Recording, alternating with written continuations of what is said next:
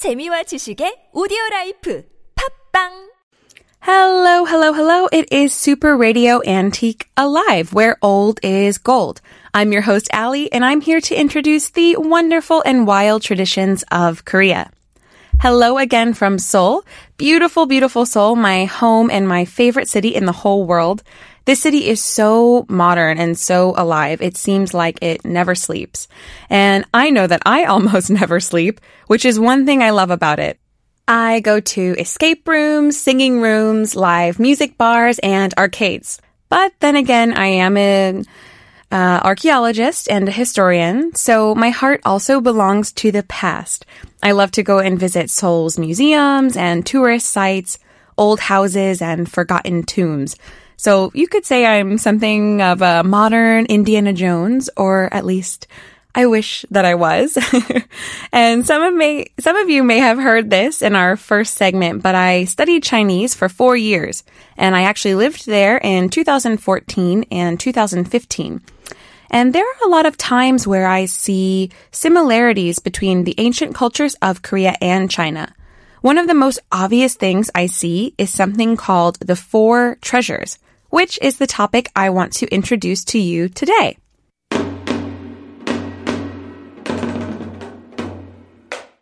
Mun Bang Sa-u translates in English to the four treasures, which is a direct reference to the four jewels of the study brush, ink, paper, and inkstone. Chinese culture is very fond of four-word phrases, so Munbang Sao is a perfect example of this. The Munbang Sao were commonly found in the study rooms of pre-modern Korean homes and academic academies of the palace. They're usually associated with highly educated people like historians and politicians and scholars. Now, before I introduce the four treasures, I think we should look at Korean calligraphy as a subject all on its own. In Asia, giving calligraphy, known in Korean as seoye, as a gift made for you or by somebody else is considered a really heartwarming and thoughtful present. In many Asian societies today, calligraphy isn't just about fancy handwriting and good penmanship, but it represents training your mind. While Western calligraphy usually focuses on aesthetic or visual beauty, East Asian calligraphy emphasizes writing the calligraphy in a meaningful way to kind of display your emotions and your thoughts and your memories. Now, when I studied Chinese calligraphy at university, I learned that big, sweeping Chinese characters meant that the author was happy or excited. I even studied one where historians believe he may have had a couple of glasses of wine before writing it, and they could tell that just from the uneven brushstrokes. If the words were written very neatly and small, you could imagine that the scholar had an orderly and organized personality. Now, I had to take everything into consideration. The rhythm of the writing, the amount of blank space left on the page, the dots of every single character, and so on and so on. Each historian that you meet of East Asian studies will probably have a type of calligraphy that's their favorite. I personally love the kind of disordered and chaotic ones that don't pay attention to pattern or paper space. Because it seems to me like those authors must have been really creative and emotional people. It has to take a lot of discipline, not only to learn different styles, but to choose your own and to stick with it. In Korea, original calligraphy was, of course, written in Chinese characters called hanja. Actual Korean or Hangul calligraphy is only about 500 years old. But don't let this time frame fool you. Many people still make or collect calligraphy today. Now that we've summarized Korean calligraphy briefly, uh, let's jump back to our main topic today, Munbang Sao. Arguably the most important feature of the four treasures is the brush. It was the first to be included in the group of four, and it's seen by most calligraphers as the most useful and representative of the calligraphy set. It's also archaeologically the oldest of the four. There are many hypotheses about the origin of the brush, but the earliest evidence it dates back to about the Zhou dynasty of China, which lasted from 1045 BC to 256 BC. Ancient fortune telling bones were painted with these brushes, a fact that I personally find really cool. Now, brushes were typically made from animal hair, so they're organized by their softness, hardness, thickness, their length, and their color. Each of these would need to be considered by the buyer when making a purchase. Today, most of the replica brushes are still made with animal hair. And a lot of brushes that you'll find around East Asia are actually made with white goat hair or weasel and rabbit hair. Sometimes they may even be mixed together. In ancient times, hair might have even been taken from a baby's head because people believed that it would bring good luck in government examinations. I can't really find this strange because in my culture, people used to keep their loved one's hair in lockets and necklaces as a kind of token or a way to remember somebody that they love. Now, naturally, different brushes were used for different styles of calligraphy. The thickness of the brush is very important, and most scholars would have had plenty of options to choose from. In order for the brush hair to maintain its shape, brushes were usually hung downwards on a wooden brush rack. This was really important for Korean scholars who believed that the brush should always have a pointed tip. After being used, the brush should have been thoroughly washed before the owner hangs it up. I have my own brush rack at my house and it's really beautiful. Almost beautiful enough to be a member of the Munbangshau itself. It has carved wooden dragons on the corners and lucky symbols on the bottom. The only thing is that I need to buy more brushes. The handles on East Asian brushes were typically made from bamboo, but more elaborate brushes might have had handles of jade or ivory, sometimes bone, and any other kind of expensive materials. For me, I think jade would have looked the most striking. The next key feature to introduce is the ink, or more specifically, the ink stick. Now, the most widely accepted theory of artificially made ink sticks is that they were first developed in China's Han Dynasty. Before the artificial products were made, we can guess that the first types of ink were liquid and so they couldn't be preserved. As time passed, people realized that they could keep the ink longer by using the soot of different trees like pine or even by using oil. Now, once the craftsman collected the soot, it's mixed with glue. In order to make the ink a higher quality, some craftsmen may have even mixed in spices and herbs to surprise the user with a beautiful scent. But overall, the particles used to make the ink stick should be fine and very firm. Professional calligraphers always say that the highest quality of ink sticks will have a slight ringing sound when you tap it on the inkstone. If you have one at your house, try testing yours. Inksticks are representative of the style and the taste of their owners. Many of them are decorated with poems, calligraphy, or beautiful reliefs of East Asian symbols like mountains and dragons. Those reliefs are painted in bright colors like green, red, blue, yellow, and sometimes silver and gold.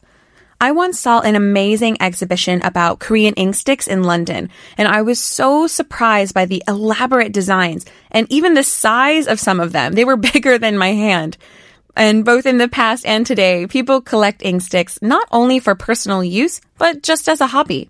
The next feature to discuss is naturally paper. We talked a lot about paper a few segments ago. In Korea, the traditional paper is called hanji, which was crafted from mulberry trees in a very long and difficult process. Hanji was very important to use in the Munbangshau as Korean became more and more separate from other countries because Hanji was a very distinctly Korean style of paper making, and naturally, local artists wanted to use local products. This case remains even today.